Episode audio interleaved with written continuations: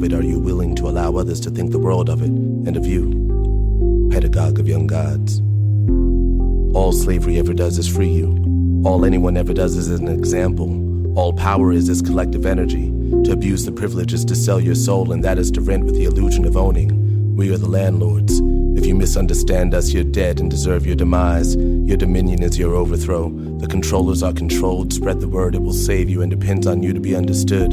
There is no school bell, only nursery.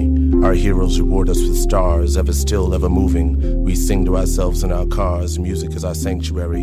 Anywhere you put it, it's ours. Our living voice, our living testament. We dream aloud, we scream and shout. Our courage will defeat them. Our struggle will unite us. Our wisdom is ourselves. Our resources, our own. Good afternoon, everybody. How you all doing today?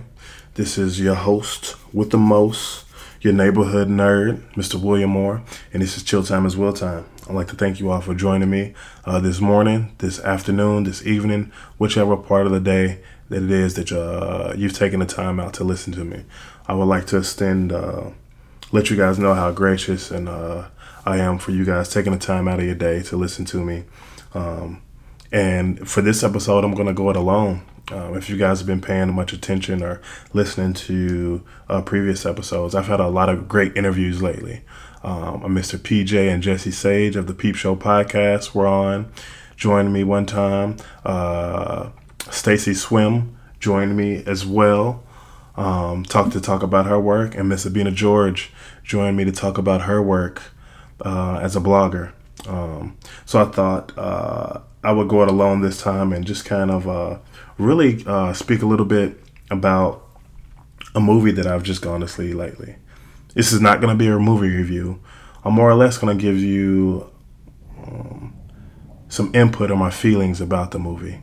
Um, and that movie that I'm uh, speaking of is Black Klansman, uh, directed by Spike Lee. Uh, for those who know me, Spike Lee is probably my favorite director of all time. Um, I have a, essentially all his films on DVD, and I mean, what can I say? Uh, all his material pretty much goes right, you know, up my alley as far as the type of topics or subject matter that I'm very interested in. So, this uh, this movie followed suit. Um, the movie's pretty based, pretty much based on uh, the story of the, the, true story of Ron Stallworth, an African American police officer who went undercover in Colorado Spring, Colorado, Springs, and the Ku Klux Klan.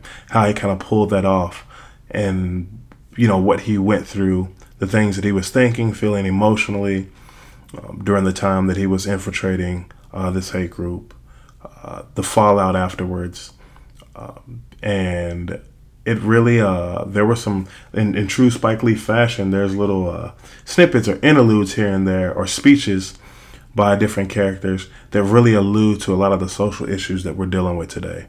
Uh, and I thought it was very ironic that a lot of the things that the different characters were talking about in the movie that were relevant for that time are also very true and relevant for this time uh, at the end of the movie he also gives a very poignant uh, reference uh, and a memorial to the young the young lady that passed in Charlottesville, Virginia, uh, this past year.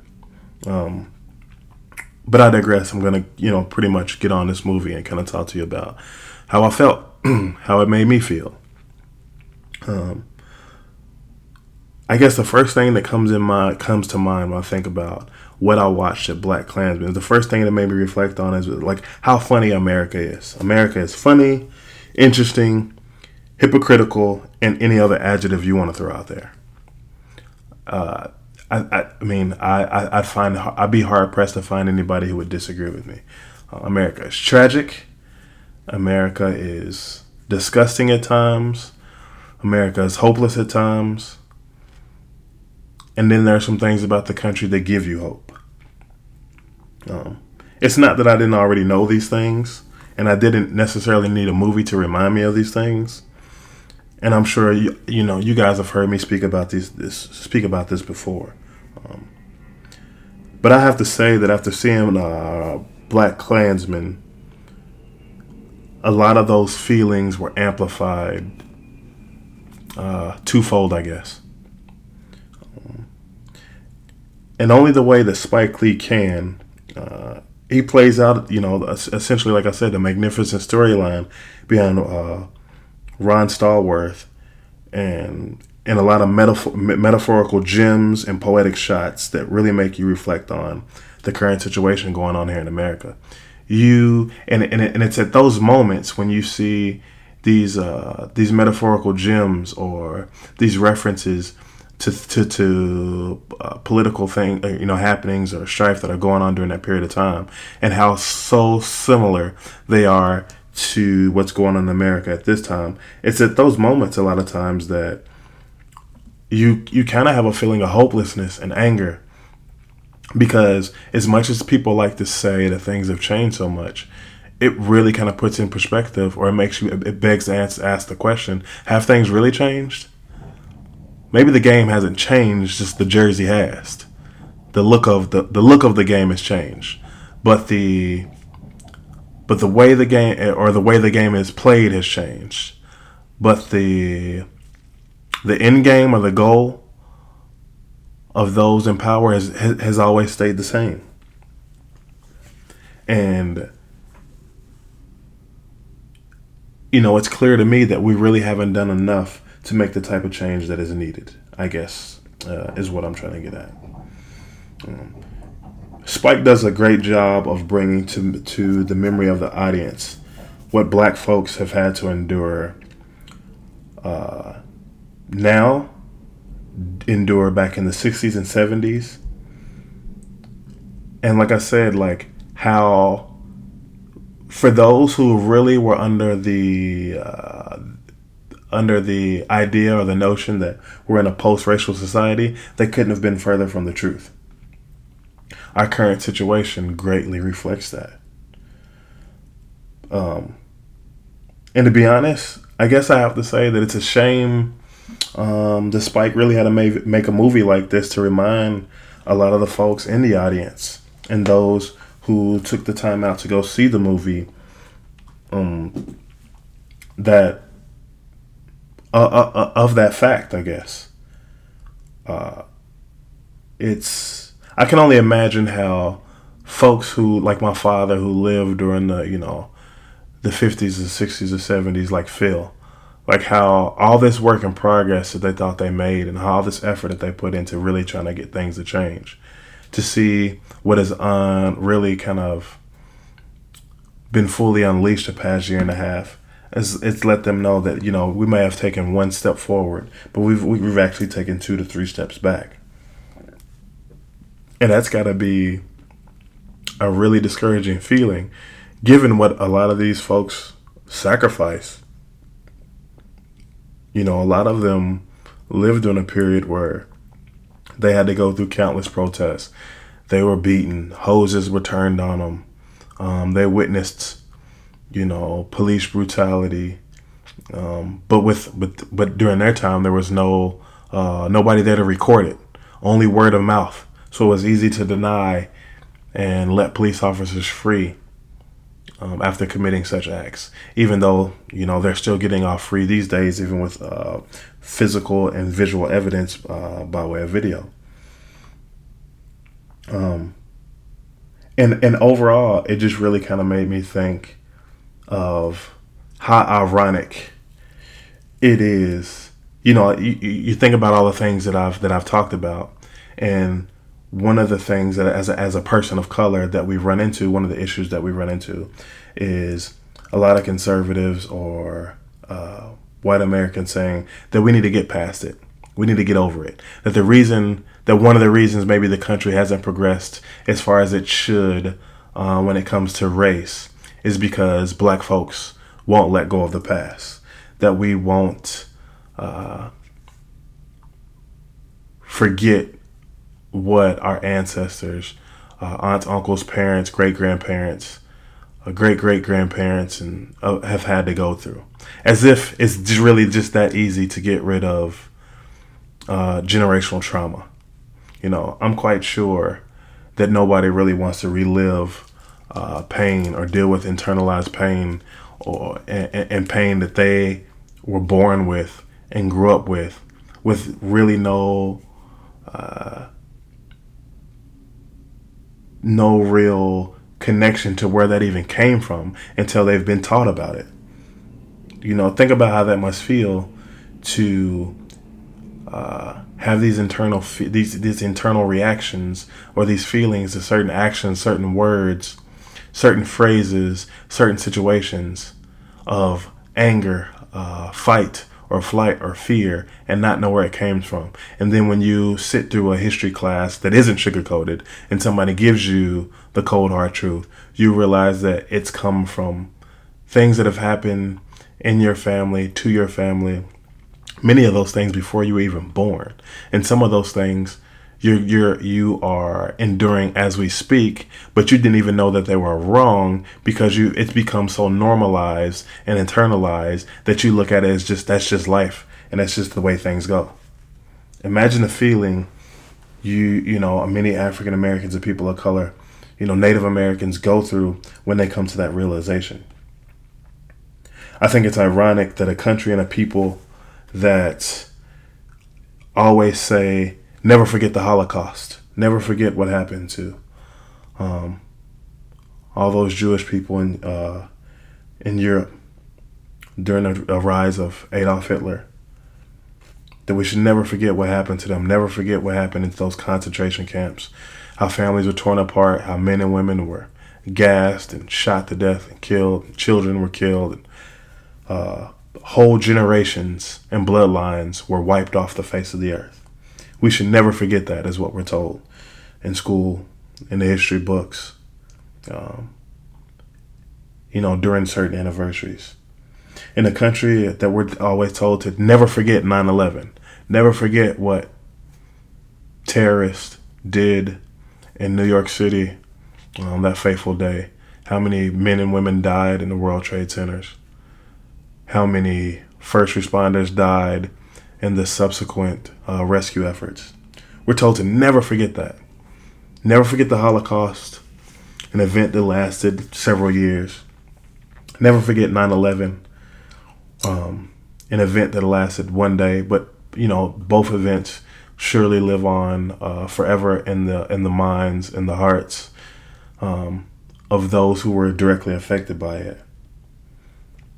But people of color are asked to forget the 400 years of bondage and slavery and treachery that they had to endure. We're told to forget those 400 years. We're told to forget the past, you know, the the years after slavery when Jim Crow laws were in play and we were still getting lynched. We're told to forget the way we're still uh, going through a form of lynching these days when we're shot and killed. Unarmed black men, women, and children are being shot and killed at the hands of uh, rogue police officers. Yes, I do know that there are decent police officers out there, and not everybody's bad. But the police force itself is a uh, is a malicious force. The police force itself has gone by unchecked, unpoliced in themselves, um, and allowed to run roughshod with no type of check or balance. The police force itself is not out to necessarily protect, uh, protect people, protect citizens. They're out to pr- protect order and protect property for the wealthy.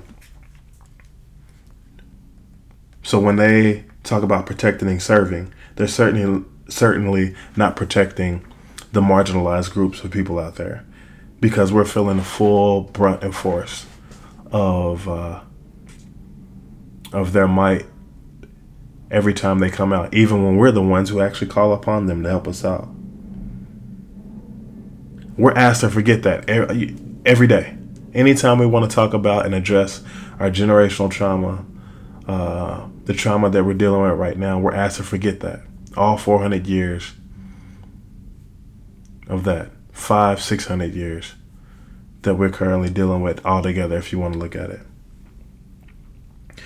For some reason, Black Klansmen you know, I know that might have come across as like heavy or or, or maybe that I'm digging um, and making something out of the movie that uh, that it didn't need to be or that that has nothing to do with the plot of the movie. But those are the type of feelings and thoughts that I had when I left the movie. Um, for some reason, like I said, it just put me in my feelings. It reminded me of all of that. Um, I guess that's also a sign of a great movie, a movie that can elicit that type of reaction out of you, that type of emotional response, um, that can stimulate your mind, your and your heart that way, and your emotions that way. it's clearly an excellent movie. But I'll go into, um, I guess, some other reasons why I was emotionally affected by that movie. Um, so when when I went to go see the movie uh, that day, I would have to say about sixty five to seventy percent of the people who were watching that movie were actually white people. Um, the other, you know, 30, 35% were people of color. Actually, I go as far as to say 30, maybe less, because there. When I think about it now, there really wasn't that many people of color watching the movie. Um, that itself, actually, I didn't, I didn't care. It didn't bother me. Um, I was at a suburban theater. What else do you expect? Uh, and normally, I don't really even pay attention to uh, the type of crowd that that that's in a movie when I go to watch a movie. I guess I noticed this and I took note of it afterwards. Um, and I took note of it afterwards because during the movie I had some very uncomfortable feelings. Now it wasn't with the content of what the, what I was viewing. It wasn't it had nothing to do with uh, some of the disturbing things that happened during the movie because for all intents and purposes the movie wasn't that disturbing. Um, it's just very matter matter of fact and very critical of uh, the political time, you know, uh, political uh, climate during that time. I've seen movies that are way more disturbing, way more uh, that were heart wrenching, um, way more uh, blunt or brutal in the way the plot was laid out. Um, but my feelings came from the way the response was during certain parts of the movie, especially uh, the laughing. And so let me elaborate. And before I even get into this, I will say like um, I don't know the intentions of everybody was there and I and I'm not coming there, and I'm not assuming that everybody came there out of some type of malicious reason. Actually, I don't believe they came there out of a malicious reason at all. Um, I think they came to watch it, what they thought heard was a pretty good movie, and they get out of it what they could get out of it, just like I did. Um, but as I kind of ramble on here, you'll kind of you'll you kind of see where I'm going with this. So, the movie definitely had uh, several comedic parts to it. There are parts in the movie where you know, typical Spike fashion and all the seriousness of a lot of his plots. You know, he throws in some funny parts in there where he kind of elicits uh, some laughs uh, out of you, get some, you know, coax some some some humor and some laughter out of you, uh, just to make sure that, that the that the movie isn't uh, somber the whole time. You know, because he does touch a lot of uh, heavy subject matter. Um, but there were certain parts in the movie where people were I don't know, for me it seemed like they were laughing a little bit too too hard.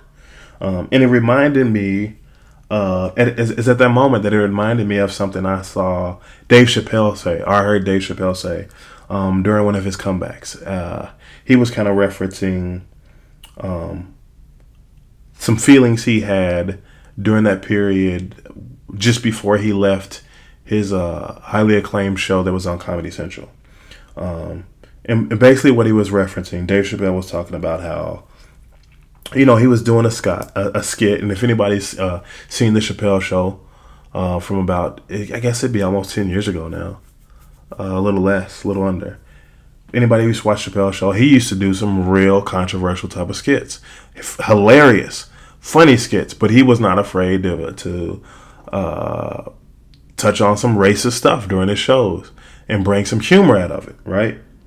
Um, and the whole point was to to, to highlight these uh, these racial topics and highlight the hypocritical part of it, but to laugh at it. You know, like they say, um, the remedy to hard times is laughter, right?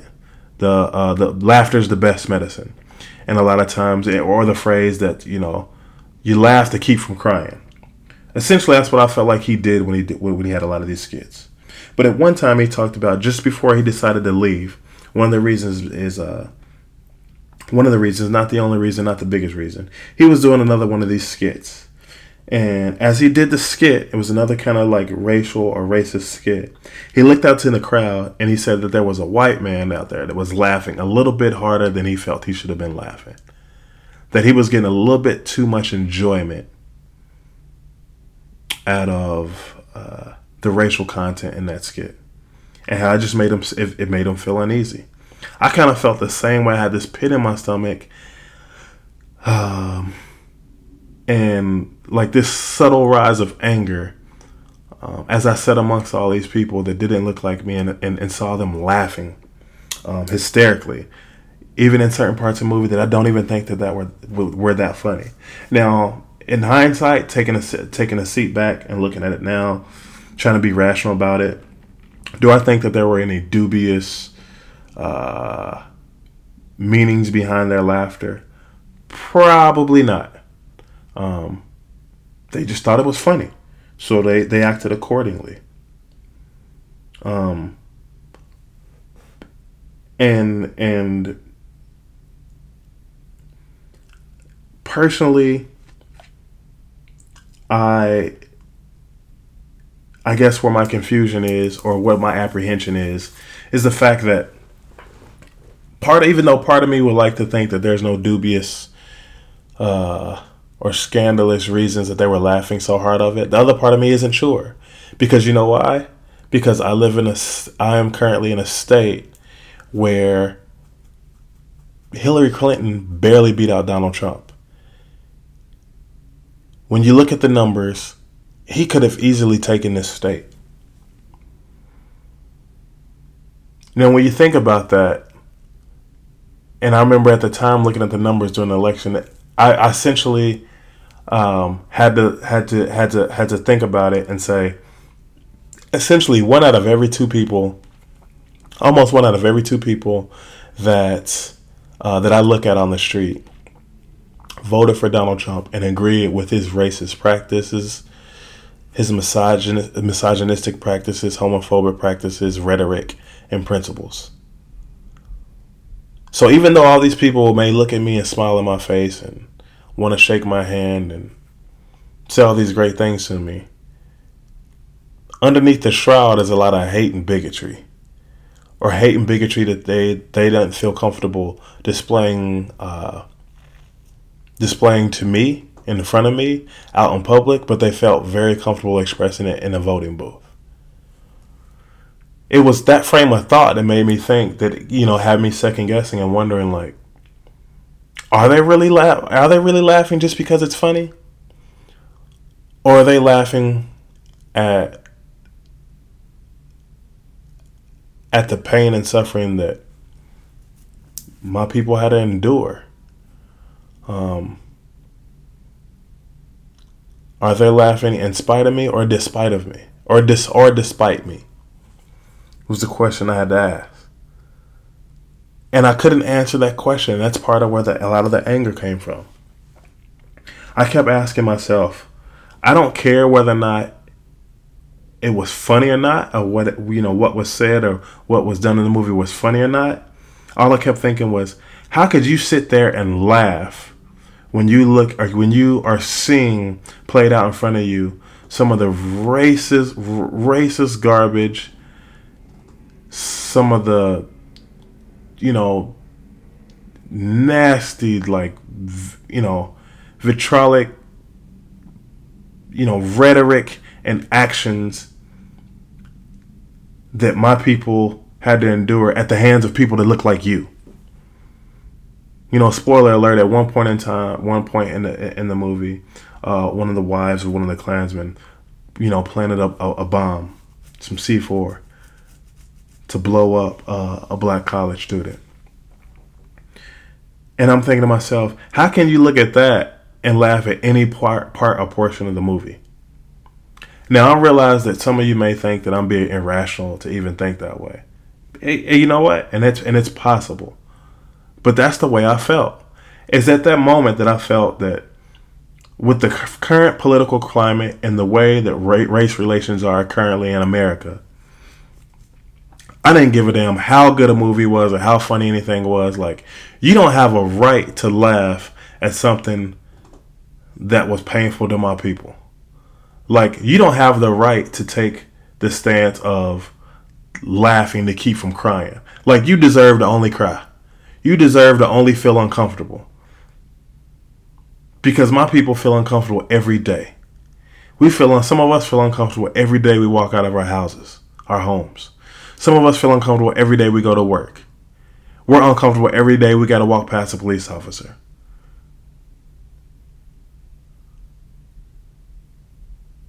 So if we got to be uncomfortable in a system or a structure that is inherently racist and set against us, then surely you can be uncomfortable for for two hours during a movie. I felt like, you know what, damn it, we owed that much. For two hours, you shouldn't allowed to be. You shouldn't be allowed to feel happy. You shouldn't be allowed to feel any type of joy. You should be forced to feel the type of discomfort and pain that we feel on an everyday basis for 23 hours and you know 23 24 hours a day. I guess for that day it was like a 2-hour movie. If I got to feel for 20 for 22 hours I got to feel discomfort and I can only feel happiness for for 2 hours, then damn it, them two hours that I'm feeling happy, you should feel dis- uh, uncomfortable. Now that is a little bit of an exaggeration. I am not an unhappy person. For the most part, I'm I am very I'm actually not for the most part. I am happy with my life. I'm happy with the way you know things that are that are going and the opportunities that are they're ha- you know coming and uh, coming to fruition for me. It was just a figure of speech. I'm speaking that in general terms, the way things are, it is hard for people of color to be happy on an everyday basis. And when is the time going to come for somebody else to feel unhappy or feel uncomfortable? So, yeah, I felt that immature, that selfish, that greedy about that movie at that point in time. I didn't want if you weren't a person of color, I didn't think you should be should have been happy during that movie. No matter how irrational that that that that, that of a thought that was. And I and I think I was also a little upset at myself because I allowed myself to be surprised uh, by some of the, the the the the reactions of the people there. I, I, I think I was I allowed myself to be surprised at the fact that some of them didn't seem as devastated um, as I was. Mm. And and ultimately, I guess I shouldn't have been surprised. Like I said, I live in a state that Hillary Clinton only won by a narrow margin. I live in an area where Philando Castile was murdered on live TV or a, a live video feed for everybody to see, and the police officer was let go. He wasn't convicted of anything. He's allowed to walk around free every day, be with his family, seek out a different job, shall he choose to do so. While that little girl is in the backseat and is going to need some counseling or she's going to have some a lot of issues growing up in life why his girlfriend is going to have some issues growing up. Or, her, is going to have some issues going you know going on for the rest of her life. I shouldn't be surprised knowing those things. But i was. I think i was surprised. I think i was angered because i allowed my guard to be let down so that i could experience that that uh that surprising uh, uh, uh, uh feeling or concept, however you want to say it. I am, you know, the same state that complains that Black Lives Matter is di- disrupting the flow of traffic anytime they protest. Um, even though construction is the biggest disruption of all here, um, and is the biggest delay for everybody's life here. I shouldn't have been surprised that they weren't uncomfortable by what they were seeing. You know? And it's with these type of moments and these type of experiences when i sit back and i you know i reflect and i think about how i felt uh, what i watched um, whether my feelings were rational or not what we went through back then what we're going through now. Um, it's it's at those, those moments where i um, at that time I had to ask myself, and now I still ask myself, can America really do better? Because historically, they've never done any different. Um, I think I've said before, you, you, you, You say somebody can do better when you've watched them do better. But when this is all that they've given you, that this is just what they are. So I really have to ask myself, can America do better? Or is it always ingrained in this nation to just remain this way? Um, as I was saying before, the parallels and the similarities in what I watched on the film were so close and identical to what's happening today that uh, I almost have to. I feel I, I almost feel like I have to question the sanity of anyone who says that we have come a long way. Um, I just don't. You know, at times I don't feel like we really, like we like we didn't go anywhere. You know, is one step along an entire staircase really going going in, in, anywhere? Is it really going a long way? That's what I feel like. In a way, what I feel this I feel like we we have done, and what this movie reminded me of. If the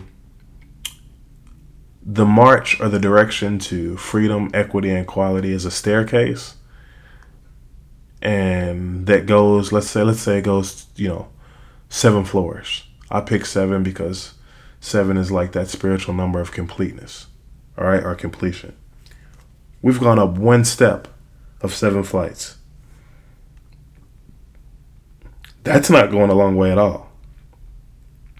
But I guess when you sugarcoat it all and you you live in denial as much um, as this country does and ignore the fact, like I said, that the game hasn't changed at all, it's easy for you to believe anything, isn't it? It's easy to believe anything. You know, just recently I also watched another movie called Sorry to Bother You. Um, not as, uh, didn't elicit the same type of feelings that BlacKkKlansman did, but um, metaphorically and artistically really reflected uh, a lot of the social and political strife that I feel like we are experiencing, not only in America but across the world. Um, I, what made me really inter- uh, interested in going to see this movie is a not only did I hear great things about it, but the director was Boots Riley, uh, a hip hop artist that I really used to listen a lot to back in the day in the '90s when he was a part of a rap group called The Coup.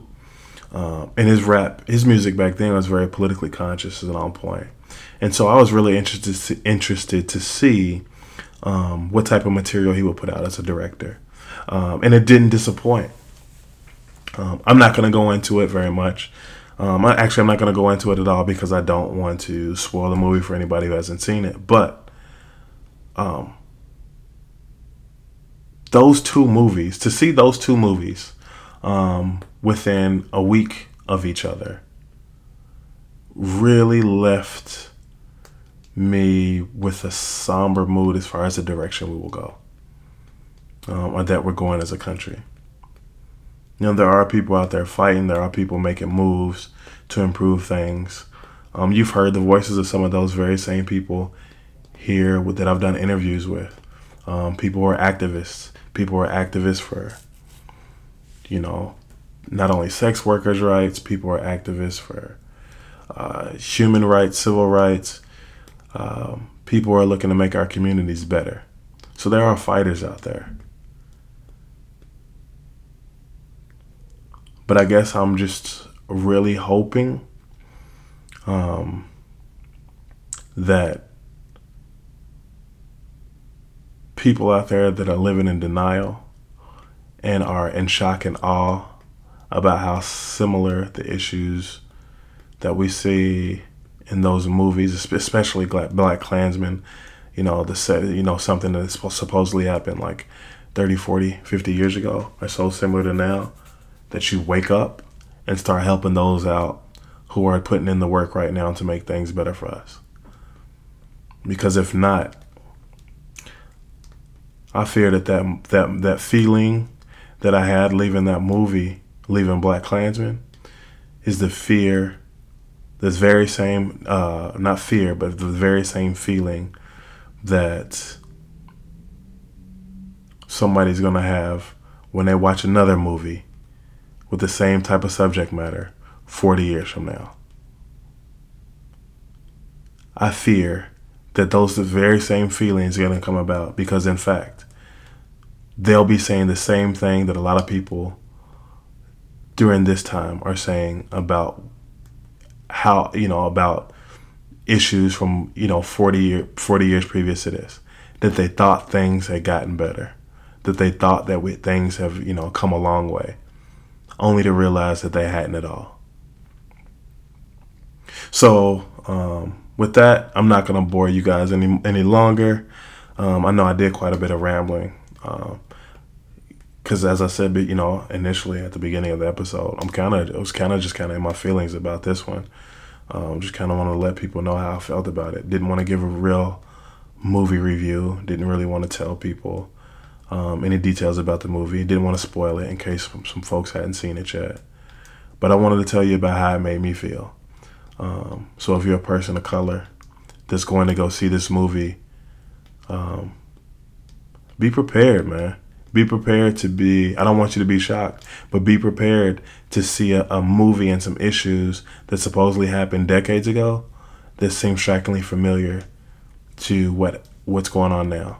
And if you're not a person of color and you go see this movie, uh, be conscious of how you respond or how much humor you find uh, in parts of the movie if you're sitting amongst people of color. And what I mean by that, I'm not saying that you don't have the right to laugh or whatever, or you don't, you shouldn't enjoy the movie. You paid money for your ticket just like anybody else. Of course, you should be able to go in and enjoy yourself. But what I, I guess what I'm saying is be cognizant of how your joy during certain parts of the movie may be perceived by people who don't look like you. Keep in mind the feelings that they may be having during that point in time um, as they're sitting and watching this movie right along with you. Have some sort of awareness about yourself. Um, so, with that, um, I'm done really for the day. Um, I hope you guys have enjoyed this episode. If you guys have any type of comments, questions, requests, anything you want to say, um, some critiques. I haven't really heard had too many people come and critique me lately. Um, but I would like to hear that too because I want to bring you guys the best show possible. Yes, I do this for me because I enjoy doing it, but I also want it to be enjoyable for those who are listening. So, I mean, if you uh, have any type of critiques, comments, questions, or if you want to be on the show yourself, you got something interesting to talk about that you think a lot of my listeners would like to to um, hear about, or you want to educate me about something because um, my last couple episodes, interviews were about me educating myself, learning about uh, fields, different fields and types of work that I really had no knowledge of, and I learned a great deal from my guests. Um, but if you would like to contribute in that fashion, send me an email out to chilltimepod at gmail.com. I would love to hear from you, uh, and I'll get back to you as quickly uh, as I can. Um, so I appreciate you guys taking the time out to listen to me. I really appreciate uh, the feedback that I get. And I appreciate those of you who have been out there supporting the podcast, spreading the word, uh, telling other people about the podcast, getting them to listen, posting links, all that. Keep doing it. Keep pushing me, you know, encouraging me, keep pushing me forward, uh, and keep supporting me. Because um, I see it, I notice it, I appreciate it, and I won't forget. So, with that, I'm out.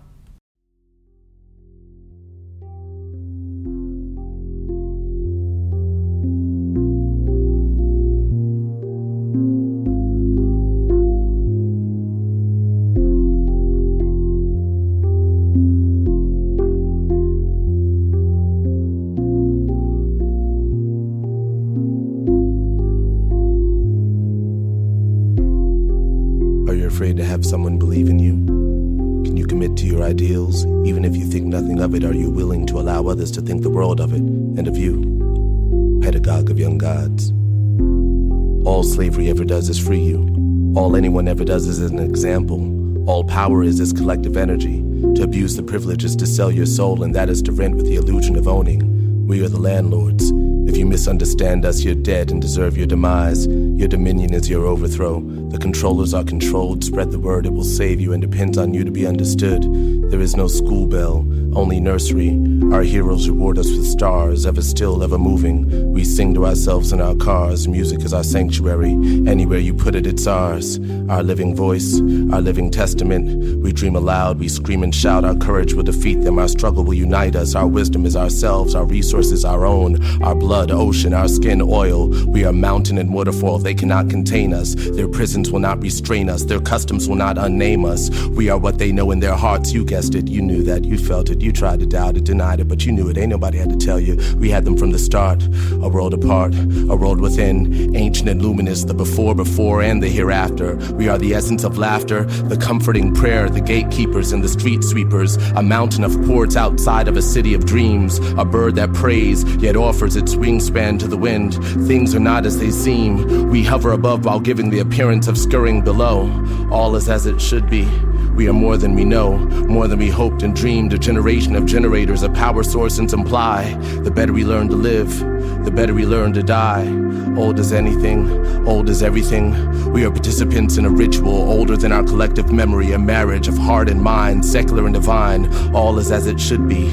Slavery carefully bred us. No child of Greece or Rome can behead us. We are ahead of our time. Slavery was simply a state of mind. Hip hop reminded us of confidence. Overcoming now is simply common sense. You deserve the ice and the riches of Solomon, but don't let warped values turn you into hollow men. And education is the only thing given that cannot be taken. Learn to think for yourself, analyze the forsaken, pimp your fears, surrender to love, dance all night when you need to. Play this song for a thug, let him know ain't no judgment. We all hustle and grind. Any system against us is against the divine. But there's no sense of glory in repenting and repeating their mistakes. You have a greater calling, answering it is all it takes. Take a second to hear this and go back about your day. Know that laws don't govern us, we're governed by what we say, what we think, why we think it, how we handle. Place no blame, point no fingers, take your aim, shoot to kill the bullshit.